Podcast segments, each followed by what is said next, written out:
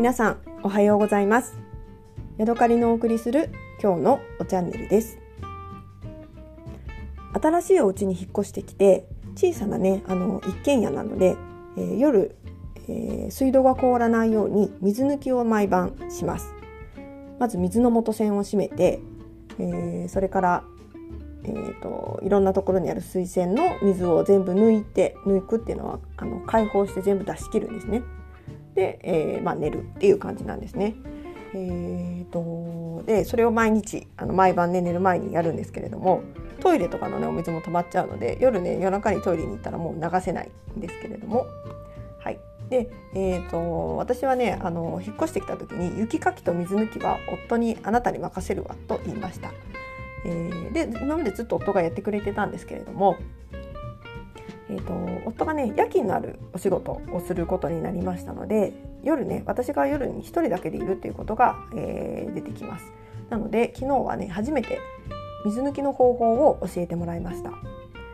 えー、私のうちには水の元栓が2箇所ありましてあと温泉の元栓が1箇所あります。なのでそれをおのおの閉めてそして、えー、いろんなところの水を、出し切るんですけれどもえー、1箇所ねすごくねあのやりづらい元栓を締める方法があるんですねレンチを使ってギュギュッと締めなきゃいけなくて力もいるしなんかあのかがんでねなんか腰をかがめてやらないといけないので本当にね私の力ではできないんじゃないかぐらいの硬さなんですね。え、それからあとトイレのね水を抜く時もなんかトイレのあの便座の後ろの方まで手を回してクリクリ回してで出てきた水を洗面器で受けてみたいなね面倒なのがあるんですよ。ただそれをしないと、えー、その配管の中で水が凍ってなんか水がどんどん溢れてきて家の中がねあの氷の王国みたいになるらしいので、えー、まあ、怖いのであの初心者なのであのやろうかなというふうに思ってやっています。でですね朝、えー、今朝昨日の夜それを教えてもらって朝起きて、えー、あそうだ水の線を開けなきゃと思って開けたらねもう大変だったんですよ。なんかねあのもう開けた瞬間にしまったこれはいかんって思ったんですけれどもトイレの、えー、開放したねあのなんていうのかな外した、えー、レレバーじゃないパイプというのかなホースかがねあのからね水がねもうドワーってね出てきてもうトイレの水がね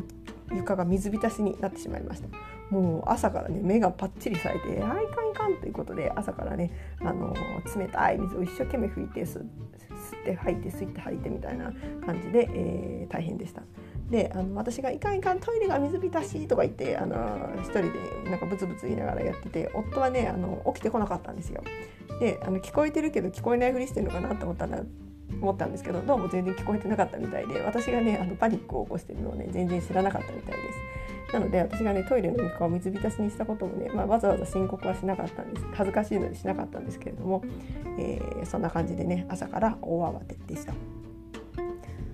えー、なかなかねあのこの水抜き大変ですね氷点下になることが多いのでマイナス7度とかだったのかな？多いのでねあの気をつけなきゃいけないんですけどまあ面倒くさいもんですよね。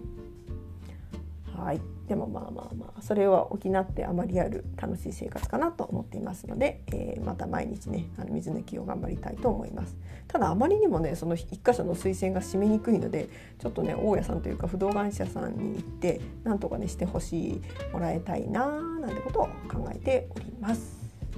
はい。というわけで今日は、えー、北海道の水抜き凍結防止についてお話ししました。また次回お会いしましょう。さようなら。